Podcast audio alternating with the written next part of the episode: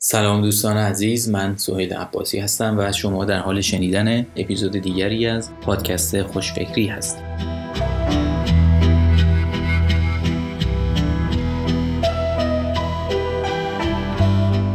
عنوان این قسمت هست نوآوری تحول آفرین یا Disruptive Innovation چیست؟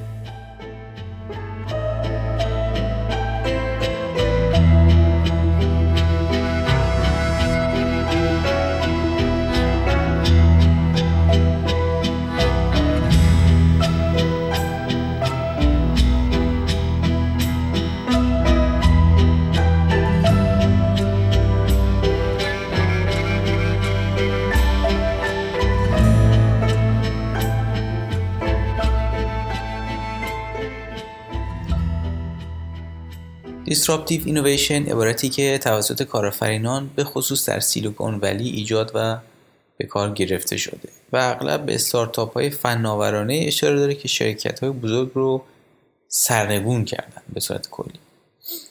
آقای پروفسور کلیتون کریستنسن استاد دانشگاه کسب و کار هاروارد کسی که تئوری نوآوری تحول آفرین رو در کتاب خودش به اسم The Innovators Dilemma ارائه کرده معتقد این عبارت اغلب اوقات به درستی درک نمیشه و معمولا برای کسب و کارهای بکار برده میشه که خیلی هم متحول کننده نیستن.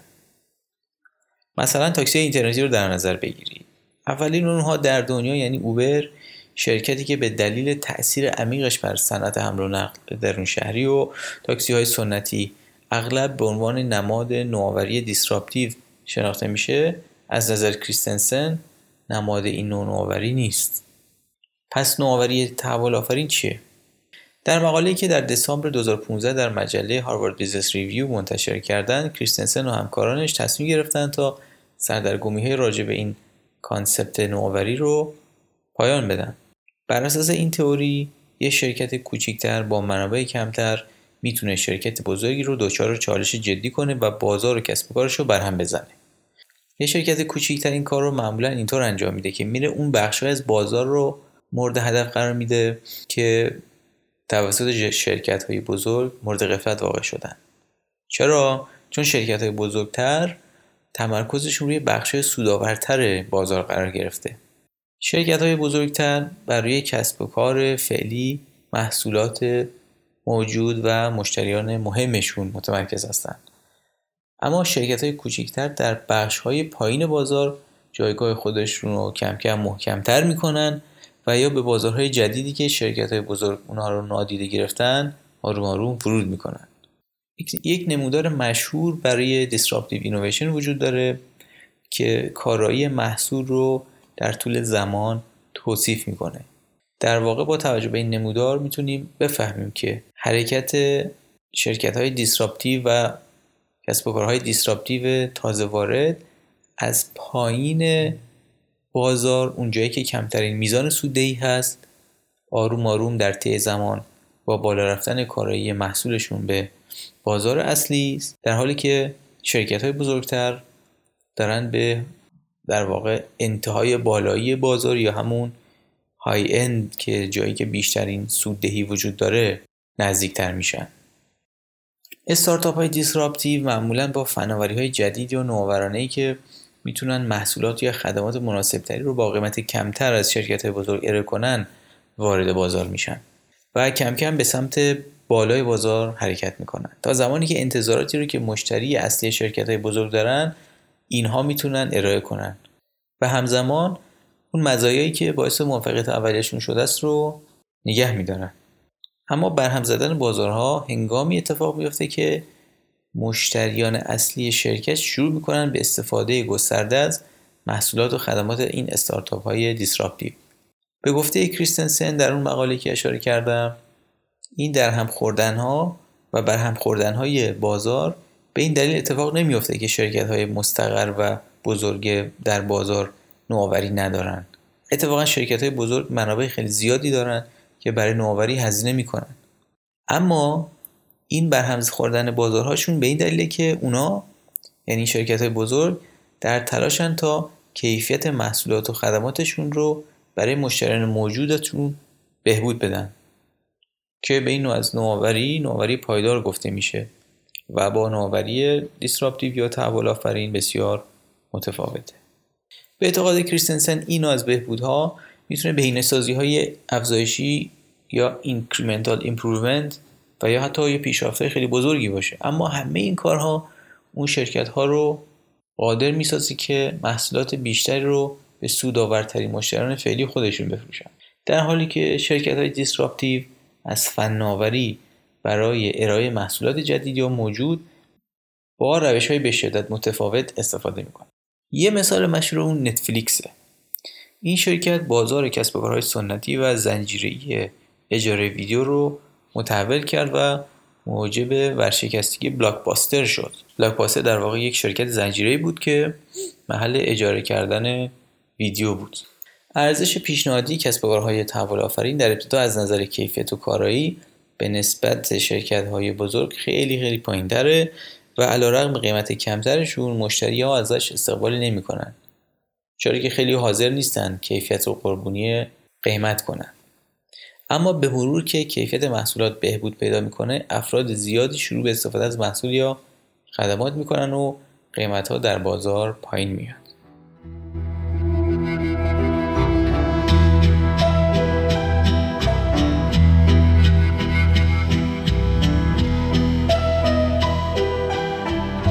اما برگردیم به سوال اول تاکسی های اینترنتی چطورن؟ آیا اینها disruptive هستن یا نه؟ اوبر و نمونه های ایرونیش مثل اسنپ و تپسی حرکت خودشون رو از پایین بازار شروع نکردن. اونا وقتی شروع به کار کردن که مشتریانی رو هدف قرار دادن که همزمان هم از تاکسی تلفنی یا تاکسی دربستی استفاده می‌کردن. یعنی بخش های بالای بازار تاکسی شهری.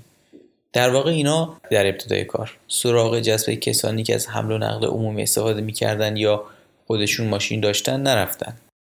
خدمات اونها با اینکه به نسبت تاکسی تلفنی و دربستی قیمت کمتر و رقابتی داشته اما در سطح پایین بازار به حساب نمیاد. شرکت های دیسراپتیو ابتدا بر روی بخش پایین بازار یا جایی که کمتر خدمتی در اونجا وجود داره تمرکز می‌کنن و به مرور به بازارهای اصلی مهاجرت می‌کنن. اوبر و تاکسی اینترنتی مشابه دقیقا برعکس پیش رفتن. اونا اول موقعیت خودشون رو در بازار اصلی ایجاد کردن و به تدریج به سراغ بخشهایی از بازار که معمولا نادیده گرفته شده بود رفتن. مثلا بعد از ثبات نسبی در بازار سفرهای شهری تک سرنشین تپسی خدمت جدیدی به اسم تپسی لاین رو معرفی کرده که برای مشتریان حمل و نقل عمومی تمرکز کرده. شرکت تسلا موتور که شرکت خودروهای برقی آقای ایلان ماسک هستش یکی دیگر از شرکت های سیلیکون ولیه که خیلی ها به اشتباه اون رو به عنوان یک دیسراپتیو می‌شناسن. اما در حقیقت تسلا از انتهای بالایی بازار با تمرکز بر افراد ثروتمند شروع به کار کرده و جدیدا با مدل سه خودش یه خودروی برقی مقرون به صرفه رو برای مشتریان اصلی عرضه می‌کنه.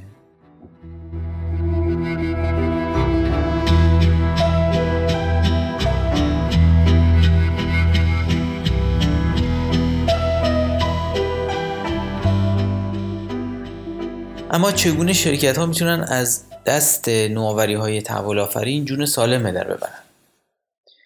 گوگل در حال توسعه اتومبیل های خودرانه. آمازون برای ارسال سفارشاتش از پهپاد بدون سرنشین استفاده می‌کنه و این احتمال داره که در آینده بتونیم تو خونه های خودمون داروها رو به کمک چاپگرهای سبودی چاپ کنیم.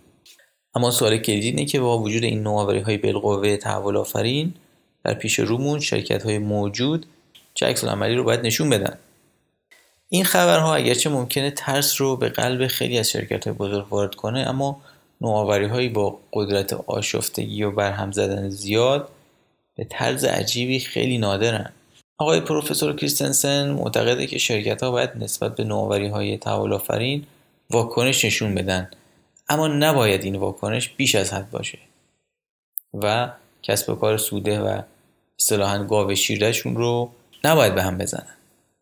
در عوض واکنش درست اینه که با سرمایه گذاری در نوآوری های پایدار روابطشون با مشتری اصلی رو تقویت کنن و اضافه بر این می‌تونن بخش های جدیدی رو ایجاد کنن یا با مراکزی همکاری کنن که وظیفه اونا گشتن به دنبال فرصت های رشد ناشی از دیسراپشنه در تحقیقاتش کریستنسن نشون میده که موفقیت این بخش جدید تا حد زیادی به جدا کردنش از کسب و کار اصلی بستگی داره. و یعنی اینکه برای مدتی شرکت های بزرگ باید دو کار بسیار متفاوت رو همزمان مدیریت کنند. یکی امورات روزمرهشون برای بهبود مداوم محصولات و خدمات فعلی و کار دیگه اداره شرکت یا مشارکت با مراکزی که فرصت های جدید البته اینجا این نگرانی وجود داره که اون شرکت تحول آفرین که رشد کرد برخی از مشتری های کسب و کار اصلی رو جذب خودش کنه. اما این تا زمانی که خیلی مشکل بزرگی ایجاد نکرده ایرادی نداره.